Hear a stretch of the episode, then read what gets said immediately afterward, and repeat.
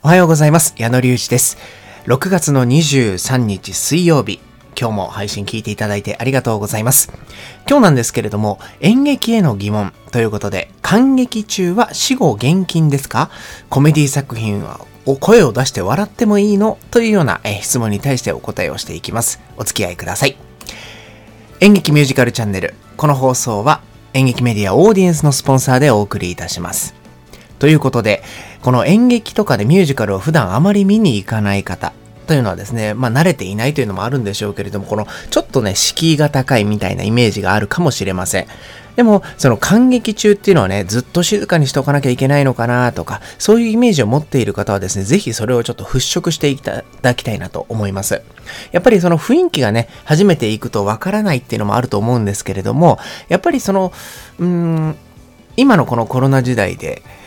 声を出したりとか、横の人とね、大声を上げてこの意見を交換したりとかっていうのを作品中にやるのは絶対ダメなんですけれども、そうじゃなければね、やっぱりその声を出したりとか、その、まあ、拍手をしたりとかね、その笑い声を上げたりっていうのは大いにやっていただいた方がいいのかなと思います。というのもですね、まあ、例えば映画見てる時にね、隣で感想を喋ってる人がいたら、やっぱちょっと嫌ですよね。そのなんかうるさいし、意外と人のこのコショコショ話す言葉って聞こえてきたりとか、何言ってるかわかんなくても、なんか言ってるなっていうのが気になっちゃったりとか、そういうことってあると思うんですよね。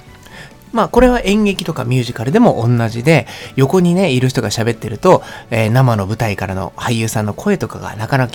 届かなかったりとか、いいところで変な、なんか声が聞こえてきちゃったりとか、もう本当に台無しだなと思います。せっかく足を運んでね、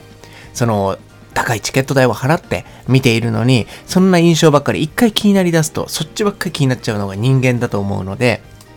そういうところはちょっとね、周りの人に配慮をするというところは、あの、マナーとしてやっていただきたいなと思います。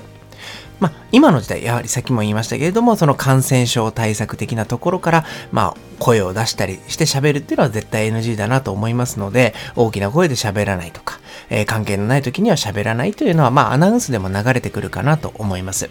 それはもう作品の感想をね、一緒に行った友達と言い合いたいというのはわかるんですが、それは劇場出るまで我慢しましょうよということですね。まあ、でもね、この目の前で作品を繰り広げられていて、それがコメディ作品だったりとか、あの感動する自分の、なんていうんですかね、感情に訴えてかけてくるようなものだったとしたら、もう泣いてしまったりとか、声を上げて笑ってしまうっていうのはもう、それはね、仕方がないことだというか、それはね、大いに逆にやってしまった方がいいのかなと思います。演じているこの俳優側からしても、やっぱりこのコメディ要素のところで笑ってもらえたりすると、ちょっと気分が乗るんですよね。そう。なんか、それは僕がちょっとこう、周りの雰囲気に流される役者だからかわかんないんですけど、やっぱり面白いところで笑ってもらえたりとか、自分たちがやってきたことで、あ、ここはやっぱりこう、お客さんも面白いと思ってくれたんだって思うと、その後の芝居もやっぱこう、気持ちが乗るというか、気分が高揚するんですよね。なので、その時はね、大いにこう、笑ったりとか、その感情を表に出すということをやっていただければと思います。それで笑ったからといって、周りの人がなんでこいつ笑ってるんだみたいにはならないので、まあ、全然違うところで笑う人とかもいますよ。それはそれでその人のポイントなのかなと思っていいと思うんですよね。それに対して嫌な気持ちにあんまりならないので、なんかずっと四六時中ヒャヒャヒャヒャ笑ってるのはおかしいと思うんですけど、そうじゃなければ、例えばこう笑ったりとか泣いたりとか、うん、なんかそういう感情っていうのは大いに表していただければなと思います。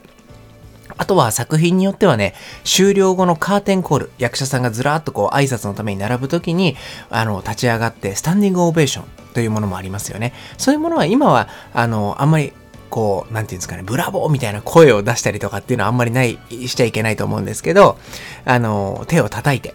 拍手を俳優陣とか、あの、スタッフさんとかに送るっていうのは大いにありかなと思います。でね、ここでちょっとニューヨークのブロードウェイではどんな感じなのかなと、こう、日本の演劇事情、感激事情と、えー海外の感激事情を比べてみたいなと思うんですけれども、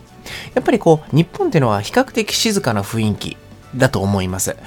そのミュージカルの本場ブロードウェイではですね、観客が拍手喝采したりとか、笑ったり大盛り上がりっていうの雰囲気がね、結構一般的みたいで、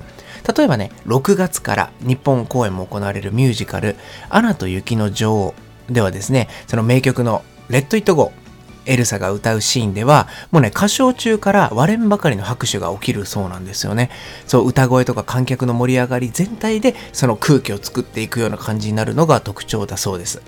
そして逆に、ウェイトレス。で、主人公ジェナを苦しめるダメ夫の R が登場した時にはね、ブーイングが起きるんですって。すごいですよね。日本ではちょっと考えられないかなと思うんですけど、それだけお客さんもこう作品に入り込んでね、作品の情報を知った上で見たりとか、その積極的に参加するっていうスタイルが出来上がってるのはさすがブロードウェイだなって思いますよね。